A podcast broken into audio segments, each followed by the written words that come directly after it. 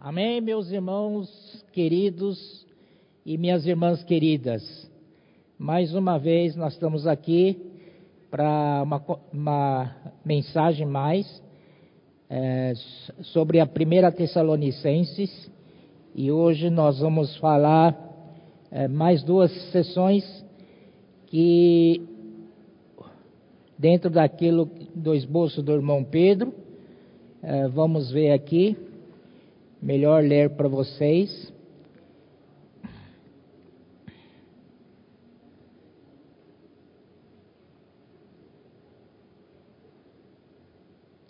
Aqui está, achei. É, no, hoje nós vamos falar de dois tópicos. Ontem falamos do dois tópicos também, que é exortação à santidade, capítulo 4, de 1 a 8.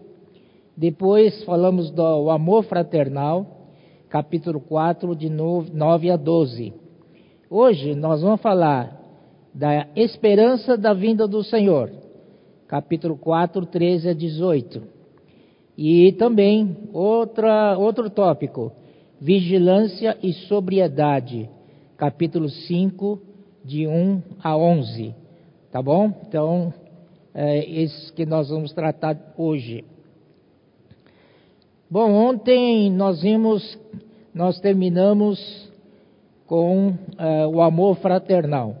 Já tínhamos falado que uh, 1 Tessalonicenses, ele tem, uh, fala da nossa estrutura da vida da igreja, vida cristã, que são a fé, o amor e a esperança. Quanto à fé, é a obra de fé quanto o amor é o labor de amor, e quanto a esperança é a perseverança da esperança. É, perseverança da esperança. Então, esse tripé aí é muito importante na nossa vida. Ontem, no capítulo 4, de 1 até 8, falamos da palavra da fé. E depois, capítulo, perdão, capítulo 4, certo, é, de 1 a 8, palavra da fé, e depois versículo 9 a 12 fala do o amor fraternal que está ligado com o labor do amor. E hoje nós vamos continuar com outro item, que é o último item do tripé, que é a perseverança da esperança. Aqui Paulo já começa falando, explicando para os irmãos de Tessalônica para que eles não ficassem eh, voando sem saber o que fazer. Eh, então ele fala assim no versículo 13: Não queremos, porém, irmãos, que sejais ignorantes com respeito aos que dormem. Aqui tem algumas palavras-chave. Primeiro, não sejais ignorantes com relação aos que dormem. E os que dormem, na verdade, é, é a morte física dos irmãos. Provavelmente, naquela época, por motivo de perseguição, deve ter irmãos que até ter, devem ter sido martirizados, né, perseguidos até a morte. E aí, e agora? O que, que nós vamos fazer? Nosso irmão morreu e. E agora? O que, que vai ser dele? Por isso que Paulo aqui está é, col colocando essas palavras para que eles não é, morram na sua esperança. Pelo contrário, para renovar as esperanças dele. Então, são palavras muito importantes, cheias de verdade, com respeito aos que dormem. Por que aos que dormem? Se já faleceu, então já morreu. Não. Para nós, o conceito da Bíblia, da palavra de Deus, os que morrem no Senhor, eles não morrem, eles dormem. Então, nós podemos é, ver irmãos morrendo fisicamente, nossos irmãos queridos, nossos irmãos que, que estavam próximos a nós nesse último tempo, já muitos já foram levados pelo Senhor, né? Mas, irmãos, é, devemos saber de uma coisa que essa é verdade, tá? Eles não morreram, eles estão dormindo. Eu tenho fé que eles estão dormindo, porque a palavra assim diz, e Paulo foi bastante categórico nisso, é, com respeito aos que dormem. Então, não é aos que morrem. Em 1 Coríntios 15, 1 Coríntios 15, versículo 51, tem uma palavra parecida. É, Paulo diz assim: Eis que vos digo um mistério, nem todos dormiremos, mas transformaremos, transformados seremos todos. Então aqui, é, outra vez ele fala: nem todos dormiremos, em outras palavras, nem, todos dormiremos, uh, morreremos fisicamente, né? Então, quando a morte acontece entre, entre os santos, é um sono. E o que, que é sono? O que, que é dormir? O que significa dormir? Dormir significa que um dia ele vai acordar, uma hora ele vai acordar. Então, com o objetivo dessa palavra é para que não os tessalonicenses não fiquem entristecidos, ah, ah, para que eles sejam consolados com essa palavra, né? E não vos entristecerdes como os demais. Quem são os demais? Devem ser a, a, as pessoas que não têm o Senhor, né? As pessoas incrédulas, tal, né? que não têm esperança. Realmente, se eles não têm o Senhor, realmente não têm esperança. Mas nós que temos o Senhor, nós temos a esperança.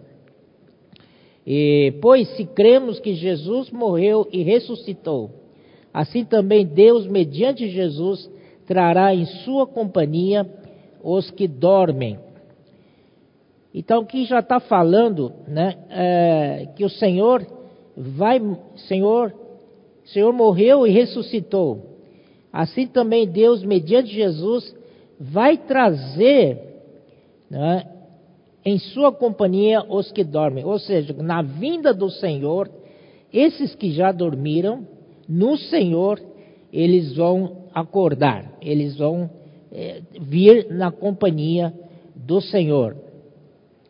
Ah, isso já é ter, é é uh, terceiro estágio da nossa salvação, né? Está em Filipenses capítulo 3, 21.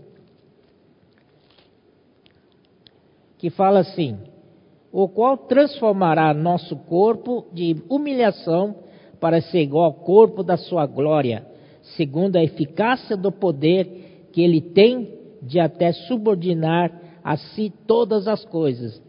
Nesse estágio, quando nós ressuscitarmos no Senhor, então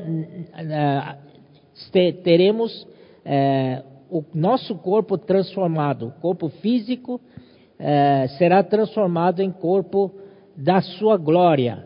Aqui é, é, acontece a glorificação do nosso corpo, esse corpo da humilhação, não é? Eu que o diga, né? Para ser um corpo da sua glória. Aleluia! Segundo a eficácia do poder que ele tem. Amém. Essa eficácia é pela eficácia do poder que ele tende até subordinar a si mesmo todas as coisas. Ó Senhor Jesus. Aleluia. Então aqui diz. Ah, então significa que os mortos vão ressuscitar. Tá? Os mortos no Senhor vão ressuscitar. Ora, ainda vos declaramos por palavra do Senhor isto: nós, os vivos, os que ficarmos até a vinda do Senhor, de modo algum precederemos os que dormem. Isso significa que na vinda do Senhor, primeiro a ressuscitar são os mortos no Senhor. Então eles vão ressuscitar primeiro e juntamente conosco que nós é, tenhamos ficados vivos na época da vinda do Senhor, então nós seremos arrebatados juntos, né? Mas eles vão ressuscitar primeiro. Aqui disse: é, nós, os vivos, que ficarmos até a vinda do Senhor, de modo algum precederemos os que dormem. Porque o Senhor mesmo, dada a sua palavra de ordem, ouvida a voz do arcanjo, e ressoada a trombeta de Deus. Isto vai ser a sétima trombeta lá de Apocalipse, tá? Então vai ser ressoada esta trombeta de Deus, descerá dos céus, os mortos em descerá dos, descerá dos céus e os mortos em Cristo ressuscitarão primeiro. Depois nós, os vivos, né? Versículo 17. Depois nós, os vivos, os que ficarmos, né? os que ficarmos, seremos arrebatados juntamente com Ele, entre com eles, entre nuvens, para o encontro do Senhor nos ares, e assim estaremos para sempre com o Senhor. E aí ele fala, 18: Consolai-vos, pois, uns aos outros com essas palavras. Puxa, que consolo, né, irmãos? Que super consolo, consolo aqui que Paulo deu para o Tessalonicenses. Eles estavam muito preocupados com entes queridos que morrem, irmãos queridos que, que falecem, né, e tal. E, e agora, para onde eles vão? O que, que, que, que vai acontecer com eles? Existem muitas teorias naquela época tal de mortos tal, mas aleluia, aqui é a palavra do Senhor que Paulo diz para eles que os mortos do Senhor não morrem, eles dormem. Aleluia. Então, ah, com relação à morte, irmãos, nós não, não morremos mais, porque nós já morremos com Cristo. Se já morremos, se você já morreu com Cristo, você não morre mais. Mas se você dormir, se você morrer fisicamente, isso é apenas um sono. Você vai ressuscitar um dia, na vinda do Senhor. Amém? Aleluia. Isso é consolo, é esperança. Para isso que nós temos perseverança para esperar até a volta do Senhor. E outra coisa, a volta do Senhor, ele vai transformar o nosso corpo de humilhação em corpo de glória. Segundo a eficácia do seu poder, ele vai fazer isso. Irmãos, entretanto, é, aqui diz juntamente com eles entre nuvens. Paulo não, não, não explicou primeiro uh, melhor para os Tessalonicenses o que vai acontecer uh, se eles foram arrebatados até as nuvens para o encontro com o Senhor. É verdade que assim estaremos para sempre com o Senhor. Mas em, em outras epístolas, né? Uh, por exemplo, em Romanos capítulo 4,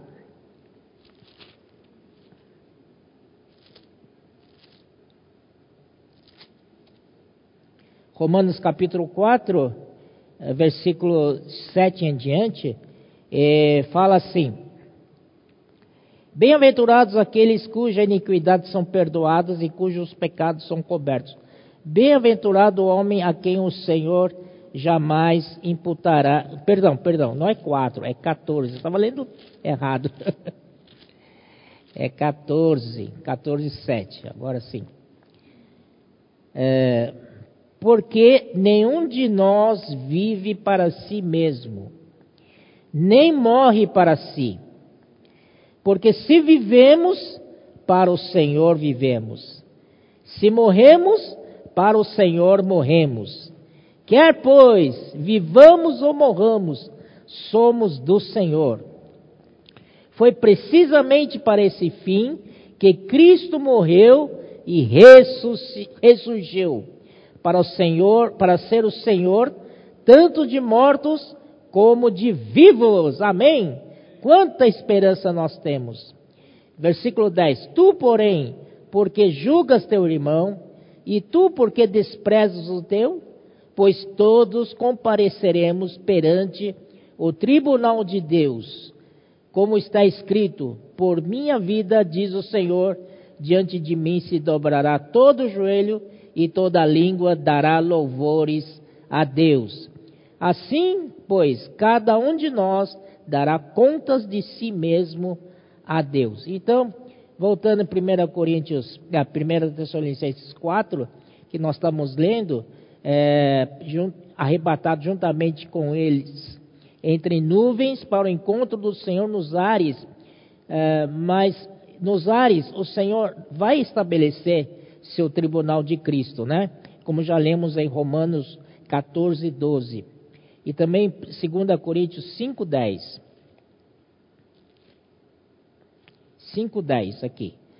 Porque importa que todos nós compareçamos perante o tribunal de Cristo, para que cada um receba segundo o bem ou mal que tiver feito por meio do corpo.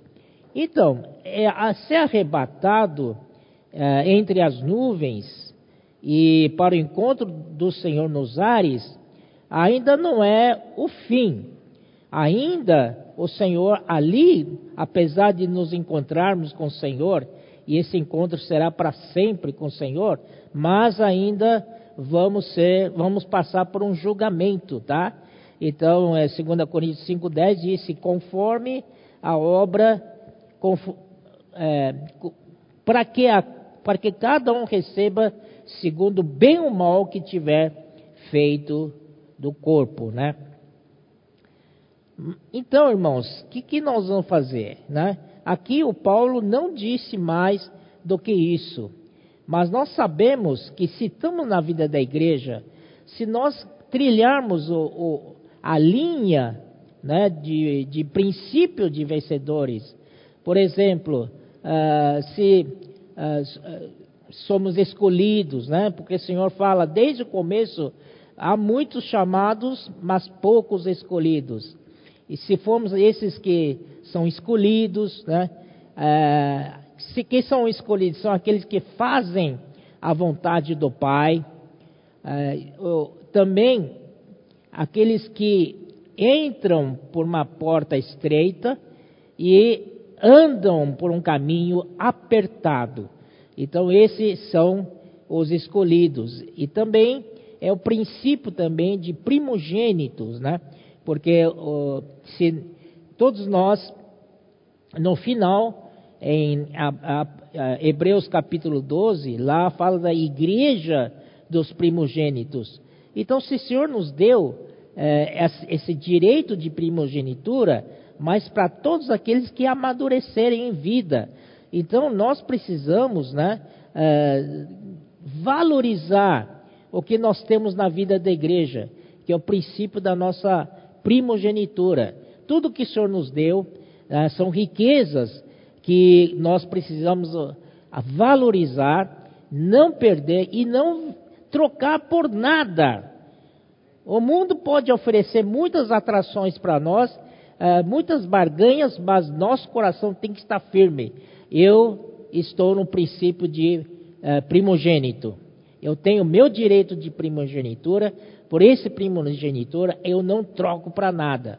A história de Jacó, por exemplo, ele valorizava a primogenitura dele desde o ventre materno uh, ele estava disputando com seu irmão mais velho, o Esaú, que Esaú era bem mais forte que ele, e por causa da fraqueza física, Jacó perdeu para Esaú. Esaú saiu primeiro, mas Jacó não se deu por vencido.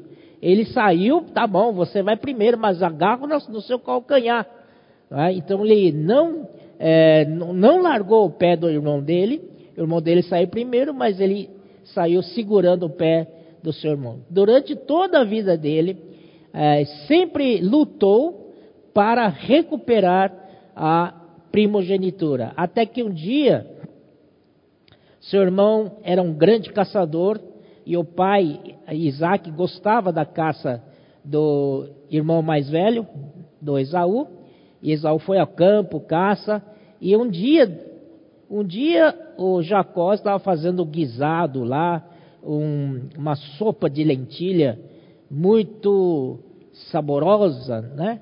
E ali Esaú chegou todo cansado da, do campo e estava a ponto de desfalecer.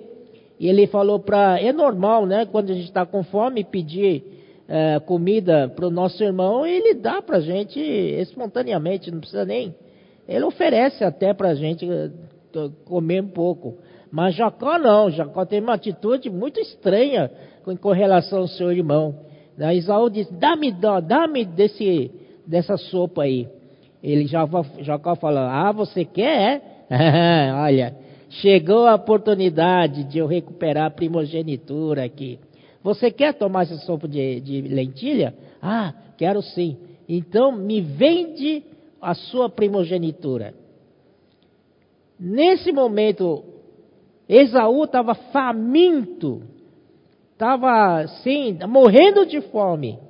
Ele pensou assim: que me vale a, a primogenitura se eu conservo primogenitura e morrer aqui? Esse tipo de gente que era Esaú. Então ele, mais tarde em Hebreus, o Senhor fala assim: aborrecido é Esaú, né?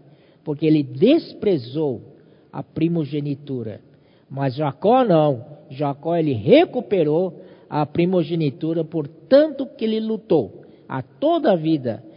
Então, irmãos amados, precisamos conservar no princípio de primogenitura e não vender nossa nosso direito de primogenitura, que é desfrute do Senhor, desfrute do nosso Cristo, é, tudo que o Senhor já fez por nós, é, para nós crescermos em vida. Não trocamos por nada.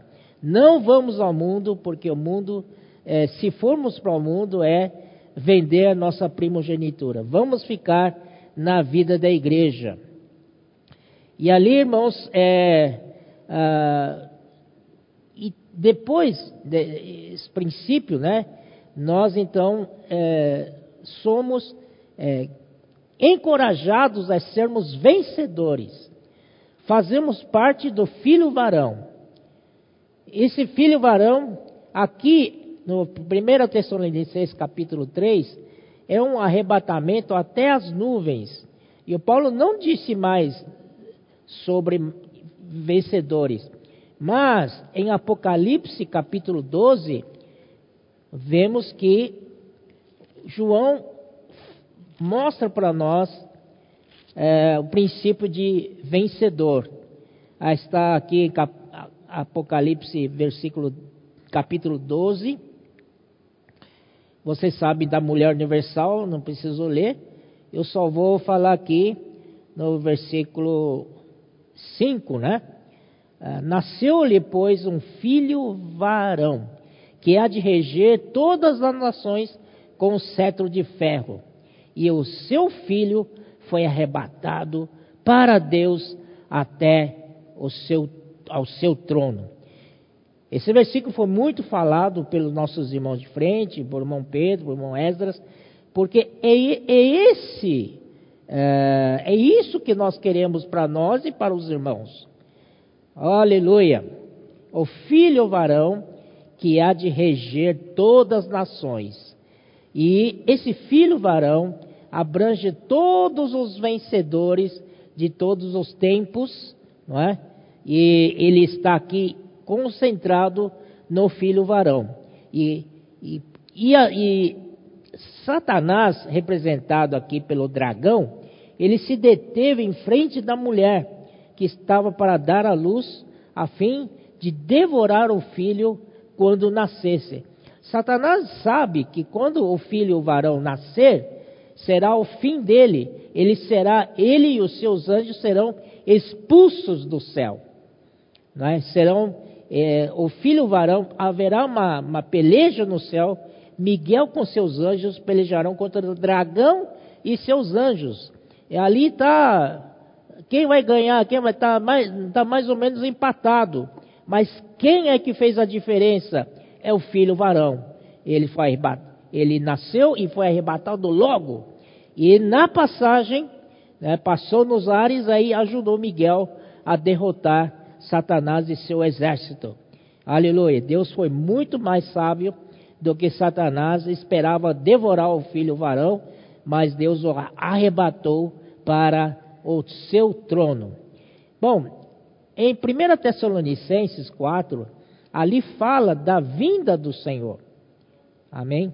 Aqui nós estamos falando de arrebatamento dos vencedores. Aqui, é, então, irmãos, esse arrebatamento dos vencedores, é, esse seu filho foi arrebatado para Deus até o seu trono.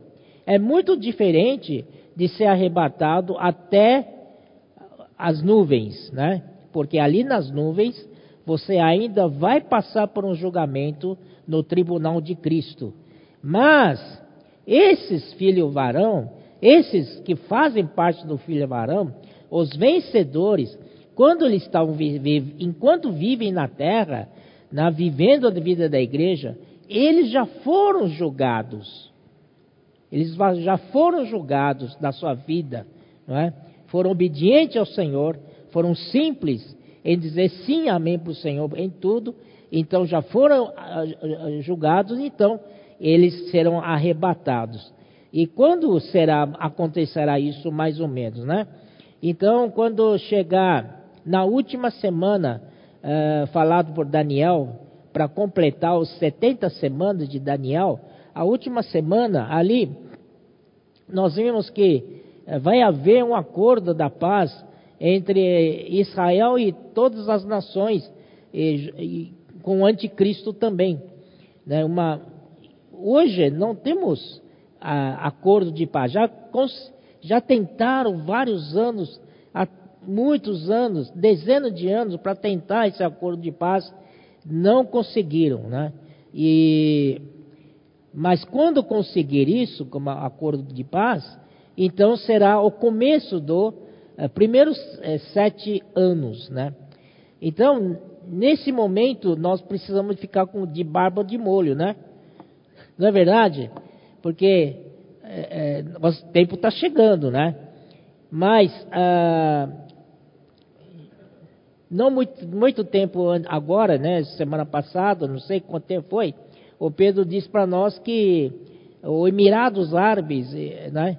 Eu olhei alguma coisa de jornal também, que Emirados Árabes né, fez então um acordo de paz com Israel. Ah, o Egito já tinha feito, né?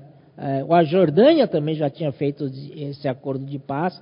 Agora ah, ah, esse país Emirados Árabes também fez acordo de paz com eh, Israel, que vai ser assinado esse acordo de paz na, na próxima terça-feira. E além disso, há muitos países árabes eh, moderados, que não são tão radicais assim, eles querem assinar um acordo de paz com Israel. Então vai acabar acontecendo, por exemplo, Bahrein, né, uh, Oman. Uh, então esse acordo grande de paz será costurado com pequenos acordos de paz que vai ser feito. Então, quando tiver ah, os países moderados árabes fizerem acordos com Israel, então uh, terão mais força para pressionar aqueles países árabes mais extremados, mais radicais, que não querem nada de acordo com o povo de Israel, eles vão acabar cedendo e assinando o acordo de paz. Nesse momento, né, então, é, nós precisamos então olhar para isso, porque está muito próximo. E quando vai ser o arrebatamento do filho varão? O arrebatamento do filho varão vai é, quase chegando no, na metade da primeira metade, ou na metade dos sete anos, né? Na primeira metade dos três anos e meio, quase no seu final, vai acontecer arrebatamento dos vencedores, que é o filho varão. E irmãos, é, gostaríamos que todos nós fizéssemos parte desse filho varão, esse conjunto de vencedores. Até agora, o, a, a, é, os vencedores foram arrebatados aqui ou ali é, de uma maneira individual. Mas aqui fala do filho varão coletivo. Então, se você almeja ser vencedor, é, procura não ser vencedor sozinho. Ajuda quem está do seu lado, o irmão da, do, que está do seu lado, ou irmã que está do seu lado, a ser vencedores juntos também. Vamos fazer, vamos fazer uma corrente para levar todo mundo a ser vencedores, a ser, fazer parte desse filho varão. Aleluia. Então é muito melhor do que ia até as nuvens ao encontro com o Senhor, que já é maravilhoso. Entretanto, vai ter que passar pelo tribunal de Cristo, né? E aqui não. aqui gente, a gente vai passar e vai passar direto. Não vai parar nem nas nuvens, vamos direto para o trono de Deus. Aleluia. Oh Senhor Jesus. Por isso, irmãos, essas palavras que nos tem falado profética, né, palavras proféticas, é para nós termos perseverança, mesmo sofrendo tribulações, uh, angústias tal, mas não, temos que estar firmes com o nosso propósito de sermos vencedores. Se estou na vida da igreja, mínimo que, que eu posso querer é ser vencedor. Amém, irmãos? Estamos na vida da igreja, não é só não é, é, receber a vinda do Senhor e ser arrebatado nas nuvens. Nós queremos ser arrebatados ao terceiro céu. E esses que vão ser arrebatados no terceiro céu, eles, então, quando terminar uh, a metade dos primeiros três anos e meio da, dos sete anos, que acontece? Né? É, que ele, é, o, o, anticristo ele quebra o acordo ali. E quando quebra o acordo, como Satanás e seus já estão uh, atirados para a terra, então, irmãos, imagina o que, que vai acontecer Satanás e os seus anjos caídos vão estar tudo na terra. E eles vão fazer maior bagunça aqui na terra, que vai começar aí a grande tribulação. Eu não quero estar aí, não. Você quer? Tá louco, meu. Senhor Jesus. Então, eles vão estar tudo aqui na terra. Aí tem versículo que fala assim: Oh, festejai, ó céus. Porque o diabo. Ah, aqui, ó, versículo 12. Por isso festejai, ó céus. Por que festejar, ó céus? Porque Satanás já foi jogado para a terra. No céu não tem mais Satanás, nem os seus anjos. Aleluia! Por isso festejar os céus. E vós, os que nele, neles habitais. Aí ele fala assim: ai da terra e do mar, pois o diabo desceu até vós, cheio de grande cólera sabendo que pouco tempo lhe resta. Ó oh, Senhor Jesus, Senhor, livra-nos disso. Não queremos estar na terra quando isso acontecer. Mas o Senhor, desde quando ele nasceu, é, foi lhe dado o nome de Emanuel. Emanuel é Deus conosco. E durante toda a nossa vida, jornada cristã, a sua presença sempre esteve conosco. Você pode ver em Mateus uh, 28, 18 a 20, ele falou assim: uh, Eis que estou, estarei convosco uh, todos os dias até a consumação do século. Amém? Então, sem dúvida, a presença do Senhor é conosco todo esse tempo que passamos na vida da igreja.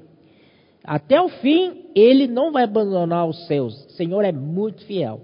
Até mesmo quando forem arrebatados os vencedores, é, quando começa a segunda parte, segunda metade do três anos e meio, aí os, começa a parousia do Senhor.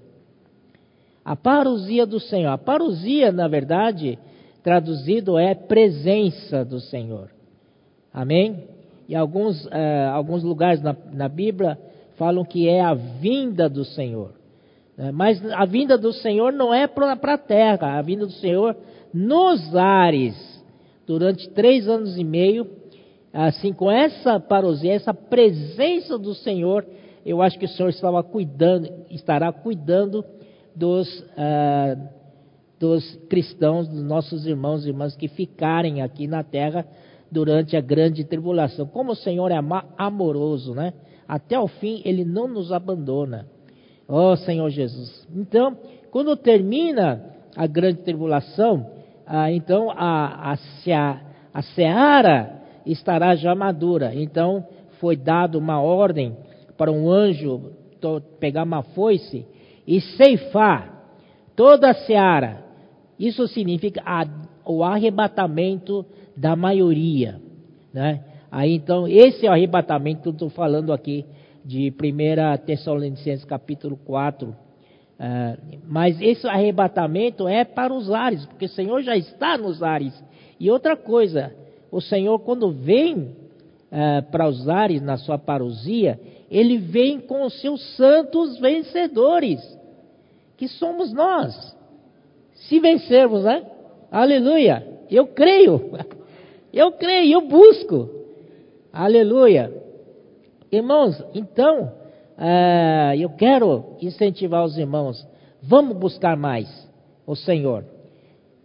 Então, aqui, voltando para a 1 Tessalonicenses, aí nós vamos começar o capítulo 5, tá? É uma continuação. Ele fala assim: Irmãos, relativamente aos tempos e às épocas, não há necessidade de que eu vos escreva, pois vós mesmos estáis inspirados, inteirados com precisão de que o dia do Senhor vem como ladrão de noite. Na verdade, quem é que sabe quando que o Senhor vai vir? Ninguém sabe. Nem o próprio filho sabe é uma, é uma coisa, é um segredo que está no coração do Pai. Ninguém sabe. Então você pode especular quando que o Senhor vai voltar, tal, tá? Mas ninguém sabe. Entretanto, o dia do Senhor vem como ladrão de noite. Ladrão te avisa quando vai, vai roubar sua casa? Não. E geralmente é à noite. À noite que quer? À noite você dorme. É nesse, nessa hora que você relaxa, aí ele vem. Portanto, aqui é uma advertência para nós, para nós ficarmos sempre acordados. Acordados.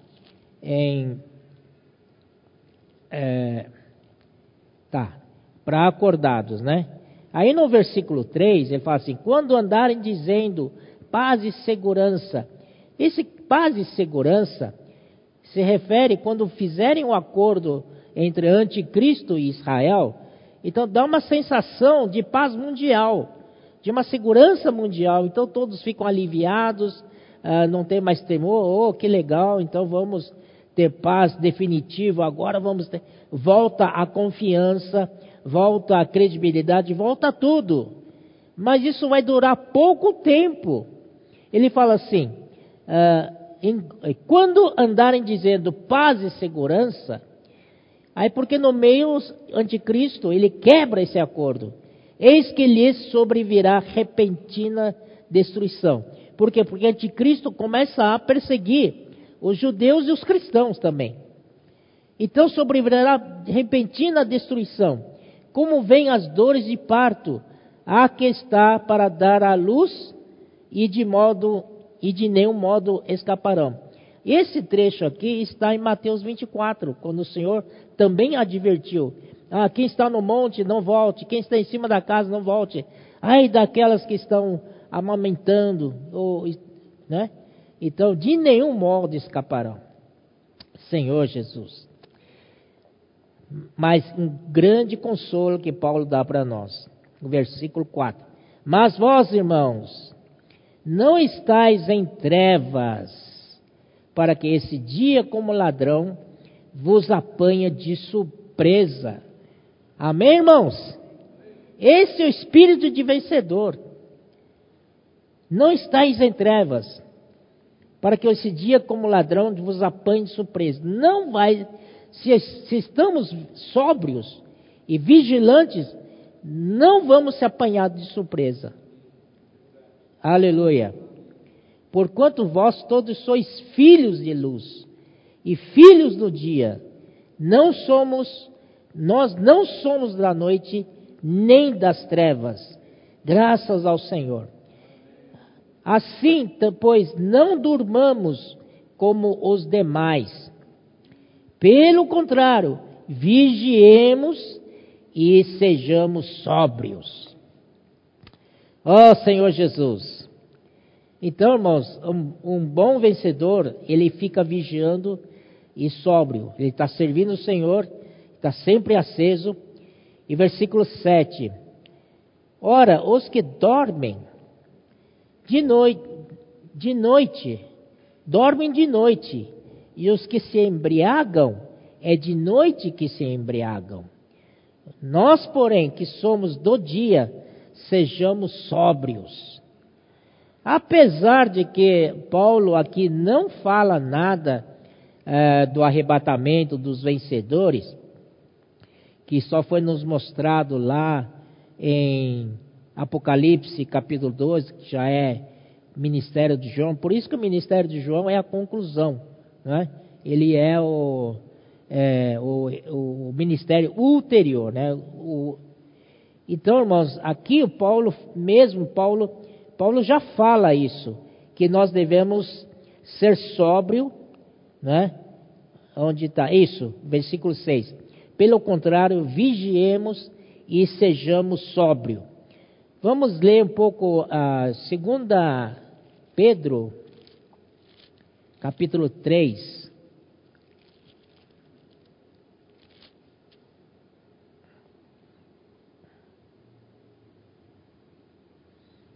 Aqui no uh, eh, 2 Pedro capítulo 3, é, eu vou mostrar para vocês aqui, uh, versículo 4, e, e dizendo: Onde está a promessa da sua vinda? Isso é, irmãos, as pessoas, né, duvidam que o Senhor vem logo, né? Porque desde os pais, desde que os pais dormiram, todas as coisas permanecem como desde o princípio da criação. Então, isso que são as pessoas que não estão esperando a vinda do Senhor, não estão sóbrios e nem vigilantes. Será que vamos ser um desses daí? Ah, o Senhor não voltou até agora. Será que vai voltar? A gente tem essa dúvida, né? Então, se tivermos essa dúvida, então nós estamos sendo como, ele, como esses do versículo 4. Versículo 5: Porque deliberadamente esquecem que de longo tempo houve céus como terra, como, bem como terra, a qual surgiu da água e através da água pela palavra de Deus. Daí ele conta a história do dilúvio e tal, né? E, e essa terra agora está guardada para o fogo. O Senhor não vai mais de, é, afogar a terra com dilúvio. Ele já tinha feito uma aliança com, com o homem, prometendo que não vai é, exterminar o homem, a raça humana, com dilúvio mais. Mas vai vir com fogo. É, aqui diz: ora os céus, versículo 7, que agora existem a terra, pela mesma palavra, têm sido entesourados para fogo, por, em, estando reservados para o dia do juízo e destruição dos homens ímpios. Versículo 8. Há, todavia, uma coisa, amados, que não deveis esquecer: que para o Senhor um dia é como mil anos, e mil anos como um dia. Não retarda o Senhor a sua promessa, Lembrem-se, meus irmãos, não retarda o Senhor a sua promessa, como alguns a julgam demorada. Pelo contrário, ele é longânimo para conosco. Irmãos, aproveitem enquanto o Senhor é longânimo. Vamos nos arrepender, vamos voltar para o Senhor. Ainda há tempo, ainda dá tempo para ser novamente está na linha dos, do, do, dos princípios de vencedores.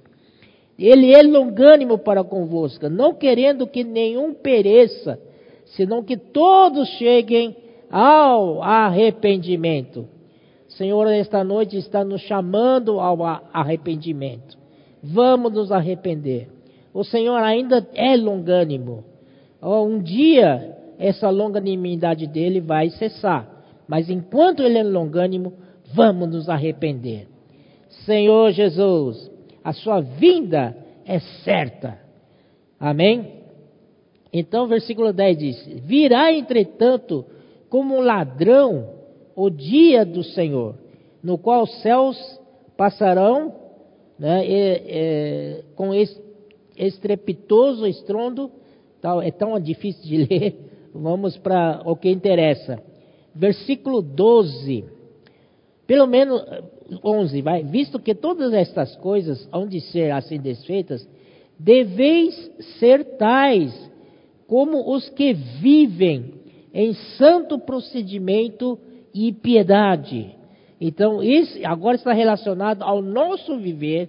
Nosso viver tem que ser santo, um viver separado para Deus, um viver para Deus. E piedade é parecer-se com Deus. Cada vez mais nos parecemos com Deus. A, a fé cresce, o amor aumenta. Amém? Então, é, versículo 12 é extremamente importante, que é o nosso encargo esta noite. Esperando e apressando a vinda do dia de Deus. Só até aqui. Irmãos, ah, tem duas maneiras de você aguardar a, vi, a, a, a vinda do Senhor, do dia, dia de Deus. Ou você espera, que todo mundo espera, é? ainda muitos cristãos, todos os cristãos estão esperando a volta do Senhor, e muitos cristãos até duvidam se o Senhor vai vir tão rápido. Ainda diz, ainda diz, ah, o Senhor vai demorar até agora. E ainda outro diz, Senhor, por favor, não venha agora, deixa eu, deixa eu ganhar muito dinheiro, comprar muita, muitos imóveis, ficar rico, aí o Senhor volta, não é? Não vai dar tempo, acho, né? Mas tem outra maneira que você aguardar a vinda do Senhor, é apressando. Apressando. Olha, não sabia que podia apressar a vinda do dia de Deus. Você está ouvindo isso, meus irmãos? Podemos apressar a vinda do dia de Deus. Ou você está tão contente com esse viver aqui na terra, você não quer nem apressar a vinda do Senhor. Oh, irmãos, para mim é uma alegria poder apressar a vinda do Senhor. Se eu fizer alguma coisa hoje que antecipe o dia do Senhor em um dia, já fico contente. Aleluia. Já deu é, vencido isso. Vamos ver 2 Timóteo, capítulo 4. Paulo fala assim, capítulo 4, versículo 6 em diante. É, Quanto a mim, estou já sendo oferecido por libação, e o tempo da minha partida é chegado. Combati o bom combate e completei a carreira, guardei a fé.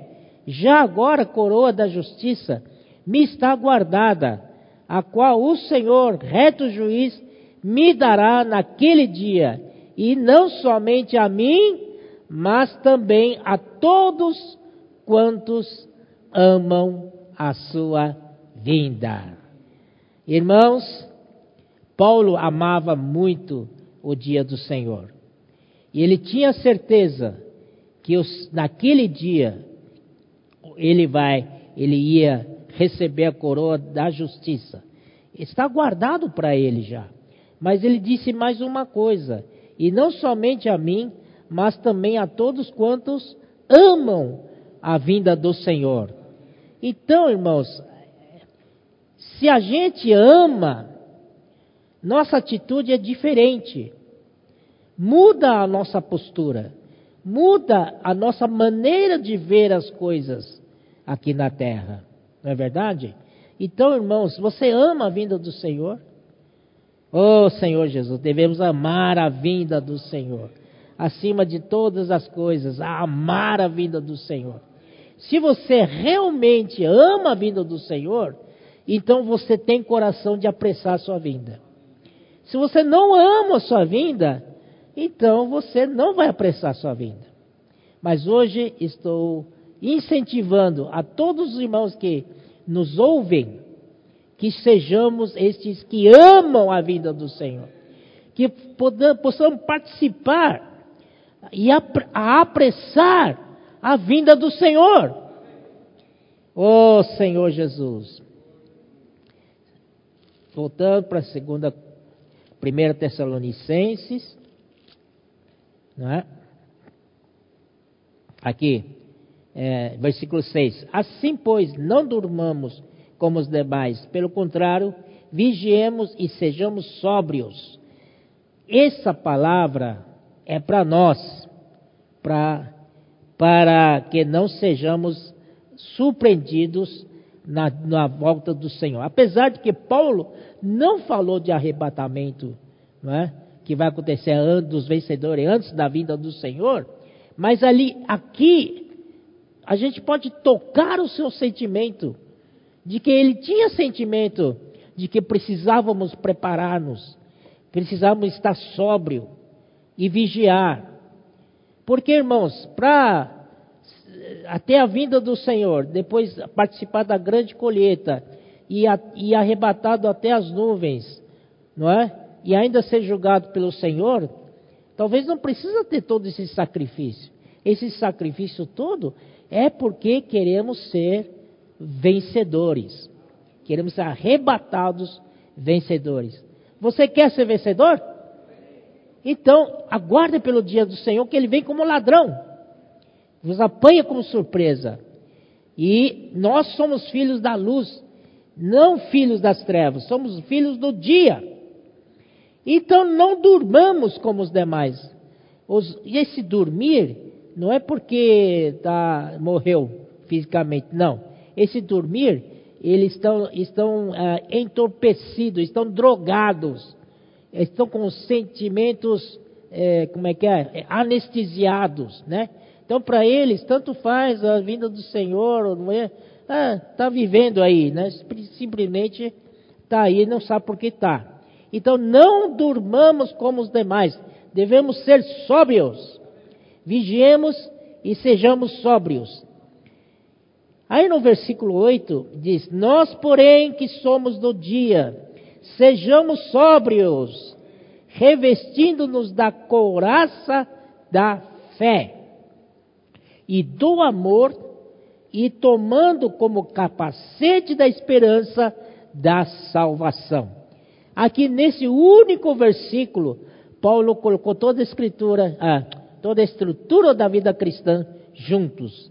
Aqui temos a coraça da fé e do amor e da esperança, capacete da esperança. Isso também está em capítulo 6 de Efésios, sobre a armadura de Deus. Devemos nos revestir de toda a armadura de Deus, porque agora é luta mesmo. Não é, até agora foi tudo bem, mas agora se a gente quer apressar a volta do Senhor, é luta. Ó Senhor Jesus. E versículo 9 disse: Porque Deus não nos destinou para a ira, graças ao Senhor. Não nos destinou para a ira, para a ira mas para alcançar salvação mediante nosso Senhor Jesus Cristo, que morreu por nós para que quer vigiemos, quer durmamos, vivamos em conexão com Ele. Amém? Gostaram dessa palavra? Conexão? Aleluia! É isso que, que, que é tão legal, porque aqui disse: é, quer vigiemos, quer que esse dormir não é ficar drogado, não, tá? Pelo mundo. Esse dormir é dormir fisicamente, quer dizer, morrer fisicamente, mas como cristão é dormir, entende? Então, isso quer, quer, quer dizer o seguinte: você vigia você é sóbrio, se prepara para a volta do Senhor. Mas e se o Senhor não voltar? Enquanto você estiver vivo, aí você não consegue mais viver mais pela né, doença, tal, tal, tal, você morre. E agora? Será que vou perder? Não. Senhor Jesus, ah, você não vai perder. Amém? Porque vamos para capítulo 25 de Mateus.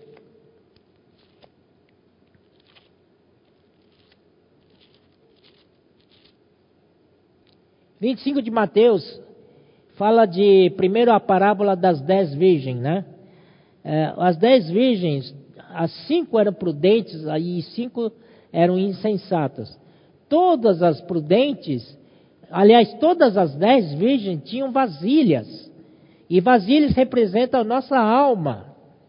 E também elas tinham lâmpadas acesas, lâmpadas ao espírito humano. E aceso significa que essa lâmpada já tem o espírito de Deus nelas. Então está acesa. Mas para manter essas lâmpadas acesas, elas precisam de ter óleo, na, o azeite na vasilha. Então as cinco prudentes, elas se prepararam.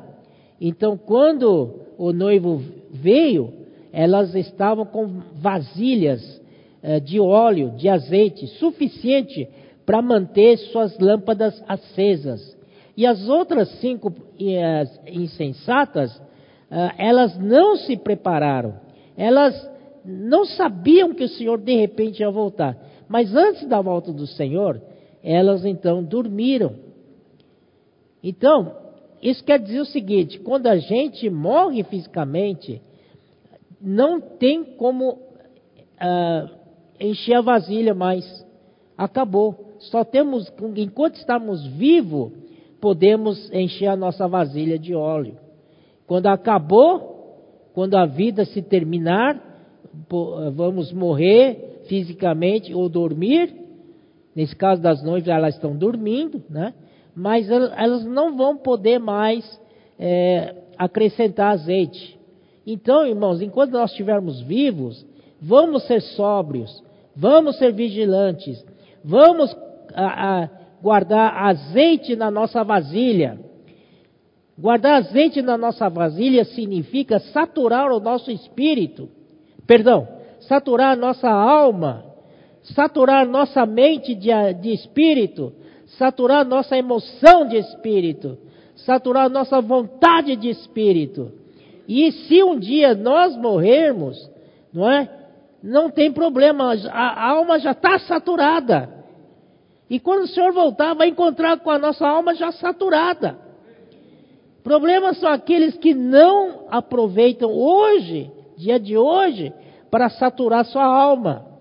Não é? Eles vivem de qualquer jeito, tal, apesar de que tem lâmpada, eh, tem espírito, mas não tem azeite na vasilha.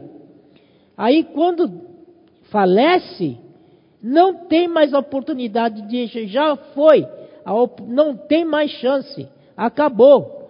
Então quando o Senhor uh, uh, quando o Senhor veio, elas saíram correndo para aquele que vendia o azeite para comprar óleo. Mas já não dava mais tempo. Já não dava mais tempo. Então, que essa palavra possa nos estimular, irmãos, a encher nossa vasilha de azeite. Vigiar, sendo sempre sóbrios, vigiando. Ó oh, Senhor Jesus. E também temos a parábola dos talentos enquanto vigiamos, enchendo a nossa vasilha de azeite, por outro lado, nós devemos exercitar o nosso dom. E quando exercitamos nosso dom, a graça vem. Graça vem, mais graça, mais dom, mais graça, vamos nos tornar um ministério. E ministério, Deus pode usar isso para suas operações. Aleluia. Enquanto não tivermos desse nível de ministério, o Senhor não pode nos usar. Então, irmãos, vamos exercitar nossos talentos e sair logo a negociar. Aquele que recebeu cinco talentos, ele não esperou. Ele recebeu e logo saiu a, a negociar. Aqueles de dois também, saiu logo a negociar. Problema é aquele que recebeu um então, irmãos, na vida da igreja, creio que a maioria é de um talento. Vamos ajudar os irmãos de um talento, né? A, é, a exercitar o seu dom, deixar para o banqueiro, né? É, para aqueles que precisam, para que rende juros para o Senhor, pelo menos. Ninguém pode ficar parado na vida da igreja. Oh, Senhor Jesus, porque o nosso alvo é, é esperar e apressar a vinda do Senhor. Aqui no capítulo 24 de Mateus também, é, sobre é, sobre Noé aqui, né? Aqui no versículo 39, é, 38, vai. Ah, 36. Mas a respeito daquele dia e hora, ninguém sabe, nem os anjos dos céus, nem o filho, senão o Pai. Pois assim como foi nos dias de Noé, também será a vinda do filho do homem. Porque, assim como nos dias anteriores ao dilúvio, comiam e bebiam, casavam e davam-se em casamento, até o dia em que Noé entrou na arca. E não o perceberam, senão quando veio o dilúvio e os levou a todos. Assim será também a vinda do Filho de Deus. Então, no primeiro uh, caso aqui foi Noé. Nos dias de Noé, eles comiam, bebiam, casavam e dão-se casamento, quer dizer, cas, uh, casavam várias vezes, né? Tal. Eram livres isso daí. Né? Então, Deus se aborreceu daquela geração e mandou Noé aparelhar uma arca. E essa arca salvou Noé, sua família e todos os animais que estavam com ele. Uh, mas a segunda vez, agora, também está muito parecido com o tempo de uh, Noé. Só que agora não é dilúvio, agora é a vinda do Filho do Homem. Amém? Quando o Senhor vier, vai terminar com tudo, tudo aqui, é, esses pecados aqui na terra. Entretanto, versículo 40, olha só, quando o Senhor fala que assim será também a vinda do homem, no versículo 39, no 40 ele fala assim: então dois estarão no campo, um será tomado e deixado outro, duas estarão trabalhando no moinho, uma será tomada e deixada a outra. Que significa isso? Esse é o arrebatamento dos vencedores. Vencedores vivos. Amém? Nós estamos aqui vivendo os dois no moinho. Moinho é para produzir alimento. Estão trabalhando normalmente e tal, mas um foi arrebatado porque ele fez diferença. Queremos crer que ele estava no Espírito, invocando o nome do Senhor, pregando o Evangelho para os seus colegas, participando de reunião de casa, ajudando, apacentando, pastoreando, né? Aos seus uh, companheiros. E assim, de repente, ele já estava com vasilha cheia de azeite. Aí ele foi tomado. E outro, infelizmente, foi deixado. E as, as duas irmãs também, uma foi tomada. Então, irmãos, vamos apressar a vinda do Senhor. Vamos nos ocupar com a coisa do Senhor. Ah, ah, Para apressar, pregando o Evangelho do Reino. Depois, 42. Portanto, vigiai, porque não sabeis em que dia vem o nosso Senhor. Portanto, nós precisamos vigiar, porque não sabemos o dia que vem o Senhor. Se soubesse, todo mundo já espera aquele dia. Mas, irmãos, eu quero dizer uma coisa. Os irmãos Pedro e Ezra estão falando muito sobre a vinda do Senhor. Isso porque, irmãos, para transmitir para nós o espírito de urgência. O Senhor está perto, muito perto. Então nós precisamos nos acordar. Senhor Jesus, é, vamos para a primeira Tessalonicenses.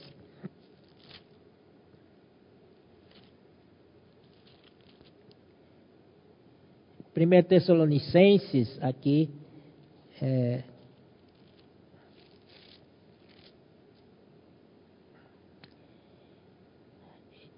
eu queria falar uma coisa, depois a gente vai para continuar. Mas aqui quando fala da, da, morte, né, que disse: é, Sejais ignorantes com respeito aos que dormem. Quando a gente dorme, né, em Lucas 16, parábola de rico e Lázaro, por causa do tempo não vou para lá, mas está no capítulo 16 de Lucas, se vocês tiverem tempo, podem ir lá. Então, uh, Lázaro era um pobre, coitado, né? Então ele era esmola, não tinha nada, muito pobre e comia do, do, das migalhas que caía da mesa do rico. E o rico, enquanto vivo, aquele se esbanjava sua riqueza, tinha de tudo, tudo tal. Mas quando os dois morreram, é, um foi para um lugar e o, e outro foi para outro lugar. No, no, caso do rico, ele foi para uma parte lá no Hades, e é uma parte chamada tormento. Ali é tormentado dia e noite. É? Então isso significa que a morte dos incrédulos. Não, é, então é aquele lugar lá, esperando que um dia vai ser julgado também. Mas o Lázaro, ele foi para seio de Abraão. Isso também nós precisamos saber. Ele foi para seio de Abraão. Ali, uau, lugar muito bom, né? Muito gostoso. É, também em Lucas mesmo, vocês procurem mais para frente, é, quando o Senhor Jesus foi crucificado, tinha dois é, bandidos, dois ladrões crucificados com ele. E um zombava do Senhor, e outro dizia assim: para de zombar ele. E dizia: Senhor, tenha misericórdia de mim. Uh, se possível, uh, quero estar contigo no, no, reino, no seu reino. Não é verdade? Lembra disso, né? E aí, irmãos, e o Senhor respondeu para ele: uh, Vamos lá em Lucas, vai.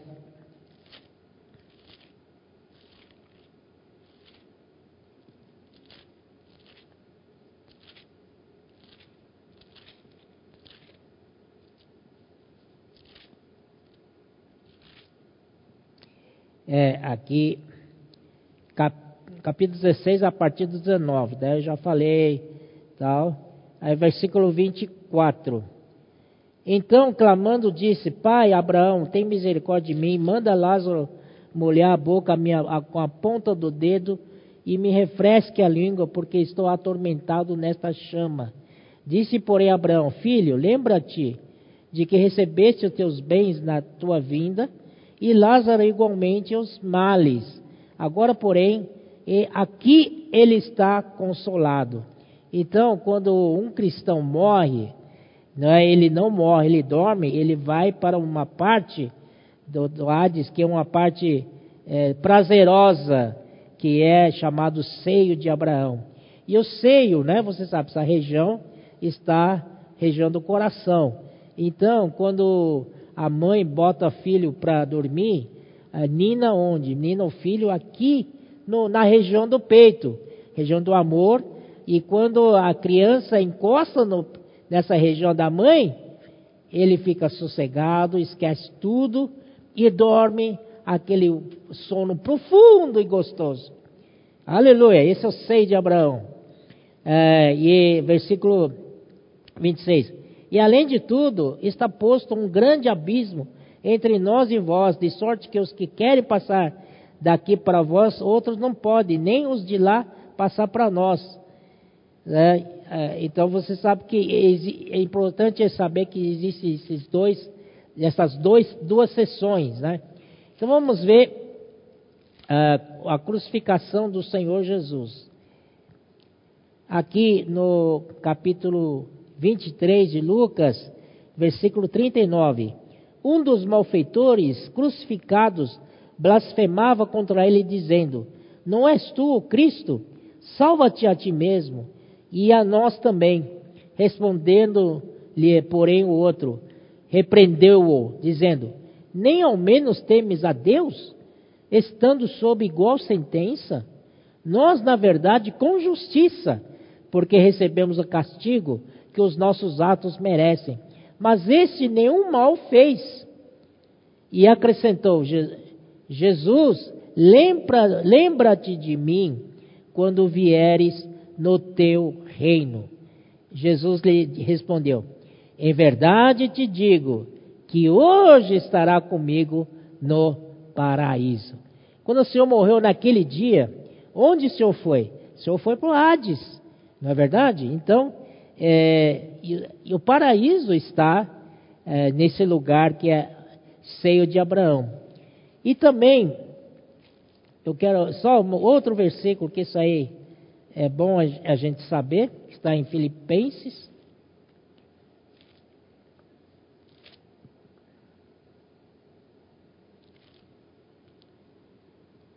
Filipenses capítulo 1, ele fala assim no versículo 21: Portanto, para mim o viver é Cristo, o morrer é lucro. Senhor Jesus, é verdade que Paulo disse isso? Vamos ler de novo. Porquanto para mim o viver é Cristo. Amém. Nós precisamos viver Cristo. Mas ele diz, e o morrer é lucro. Uai.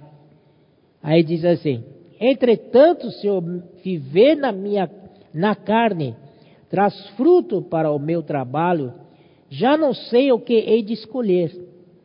Ora, de um lado, de um e de outro lado, estou constrangido, tendo vontade de partir e estar com Cristo, o que é incomparavelmente melhor. Imagina onde esse seio de Abraão. E Paulo fala que é incomparavelmente melhor. Não é? Mas por vossa causa, por causa dos filipenses, por causa dos santos, por causa do, do ajudar no crescimento, ajudar na edificação dos santos, é mais necessário permanecer na carne. Então Paulo optou por estar na carne.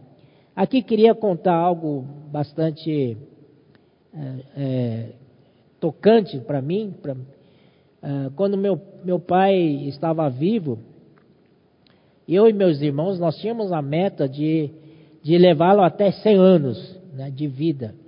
E ele mesmo falava, ah, eu vou viver até 100 anos, né, várias vezes. A, a, ainda que nos últimos anos ele falou, agora vou viver 120 anos aí já, né? aí já não dá, né? Mas pelo menos 100 anos a gente lutava para levar nosso pai até 100 anos. Fizemos de tudo, né? tudo que ele precisava, tudo que porque ele era o homem que estava na frente do ministério. Ele, ele viajava às igrejas e os irmãos precisavam dele, do seu suprir a palavra. Então fizemos de tudo para ele. E quando ele ficou doente, fazíamos de tudo para ele se recuperar e voltar ao ritmo normal de visitar as igrejas, dar conferências e tal. Essa foi nossa luta. E quando ele ficou bastante grave, nós ainda oramos, Senhor Jesus, dá ao seu ministério, as igrejas precisam dele, nós precisamos dele tal, a obra precisa dele e tal. Oramos muito, muito, até, mas ele não melhorava. Até que um dia o Senhor me mostrou esse versículo aqui. Né? Que Paulo diz assim: estar com o Senhor, estar com Cristo, é incomparavelmente melhor. Falei assim, puxa, meu pai, eh, se ele uh, for para o Senhor, ele vai para esse lugar que é incomparavelmente melhor. Então, quando, quando eu li isso, o meu coração soltou ele. Falei assim, amém, Senhor, está nas tuas mãos. Né? Então, ele quase chegou aos 100 anos. Faltou dois anos e pouquinho. Né? Mas o Senhor sabe todas as coisas, o Senhor levou, né? Mas esse versículo aqui foi muito importante para mim e para minha família. Um lugar incomparavelmente melhor. Esse é um pequeno testemunho. Vamos voltar para a primeira Tessalonicenses 4. E não só nós, a família orar, mas todas as igrejas do Brasil e eh, todos de outros países da América do Sul oraram por ele. Não é? Oh Senhor Jesus, mas graças ao Senhor, quando o Senhor deu essa palavra, rema para nós, então sentimos paz. Então, até que Pedro, quando foi vê-lo, Pai, nós te liberamos. Né? Então Pedro falou isso, então ele foi. Graças ao Senhor. Aleluia. Então, nós, é, que nós devemos fazer para apressar a vinda do Senhor?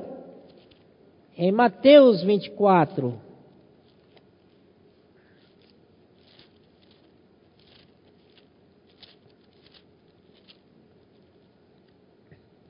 Quatorze. E será pregado este evangelho do reino por todo o mundo, para testemunho a todas as nações. Então virá o fim. Então, o que, que precisamos para apressar a volta do Senhor? É pregar esse evangelho do reino. Ó oh, Senhor Jesus! Do reino por todo mundo, para testemunho a todas as nações, então virá o fim. Então, esses é, acordos de paz que estão fazendo aí, visando o um acordo maior, ah, se, se não acontecer isso, o que vai determinar o fim é a pregação do Evangelho do Reino. Se está próximo uh, esses acontecimentos, porque o Evangelho do Reino está sendo pregado. Aleluia! Então, irmãos, nós temos uh, hoje é, comportagem dinâmica, né? Os, nós precisamos mudar nosso conceito com relação aos comportores dinâmicos, não é? Antes era um peso para nós, agora, irmãos, olha só, se o irmão Dong estivesse vivo aqui, ele ia se alegrar muito. Sabe quanto que, que chegou, né? Uh, a distribuição de livros por dia. Chegou a 9 mil, irmãos. Livros por dia. Isso é ou não é apressar a vinda do Senhor? Hoje mesmo a Camila recebeu, né, Camila? Do Instituto alguém desesperado perguntando para Camila: Eu gostei muito do IVPT, mas vocês têm algum lugar para reunir? Será que eu tenho que ir até Butantã para reunir? Eu sou daqui de Mogi das Cruzes, né? Ele queria reunir, o deu. E, e aí, graças ao Senhor, damos é, contato do irmão Carlos de Mogi. Entraram já em contatos, né? Graças ao Senhor. Ele ficou muito contente. E não só ele, muitos está começando a ter muitos pedidos para contatos. Hoje de manhã é, recebi outro áudio de uma senhora, aparentemente rodoviária de, de Sorocaba. Ele, é, ela recebeu o folheto, acho que ela comprou o livro, e junto com o, com o livro vem um, um, um, um, panfleto, né? E atrás do panfleto, no espaço lá para o carimbo, está eh, o carimbo lá da igreja em Sorocaba e o responsável lá é o irmão Davi. Ela então ligou para Davi, dizendo que aonde que fica esse lugar aí? Eu quero reunir. Irmãos, Zacarias 8, 23 está acontecendo. Espera mais um pouquinho. Continua assim. Rapaz, todos nós vamos estar muito ocupados. Mas agora, irmãos, a grande questão é: precisamos fazer uma, uma grande rede de cuidado desses irmãos. Vamos cuidar bem direitinho. Não como antes, a gente dava, passava endereço para certo irmão cuidar, ele perdia, eh, não fazia questão. Agora é diferente. Agora tem que ser diferente. Se a gente quer realmente a volta do Senhor mais rápido, nós temos que aproveitar todo o contato e, se possível, apacentá-los, cuidá-los, levá-los para o grupo familiar. Senhor Jesus, tem muita coisa para fazer. Só comportagem, nós temos por livro, né? É, totalmente recuperado quando, quando terminar a pandemia, livro vai sair de novo. Vai, né, Francisco? Amém? Aleluia. Senhor Jesus também. É, é, avança, jovem. Puxa vida, as igrejas, né? Os irmãos líderes das igrejas que estão me ouvindo, ah, muitas vezes nós precisamos de jovens. Ah, nós já estamos quantos anos na vida da igreja? 20, 30? Não é? precisamos, irmãos, abrir para a nova geração, para que eles também, junto conosco, levem esse encargo adiante. E só com o avanço jovens, muitos jovens se despertaram. Reunião de avança jovem, é, tem, tem, tem uma que chegou até 400 jovens. Aleluia! Estão despertando os jovens. Também as irmãs, né? Tem trabalho para as, para as irmãs também. As irmãs estão bastante motivadas. As irmãs dão aquele toque feminino espetacular. E para cuidado, para apacentar, precisamos primordialmente da ajuda das irmãs.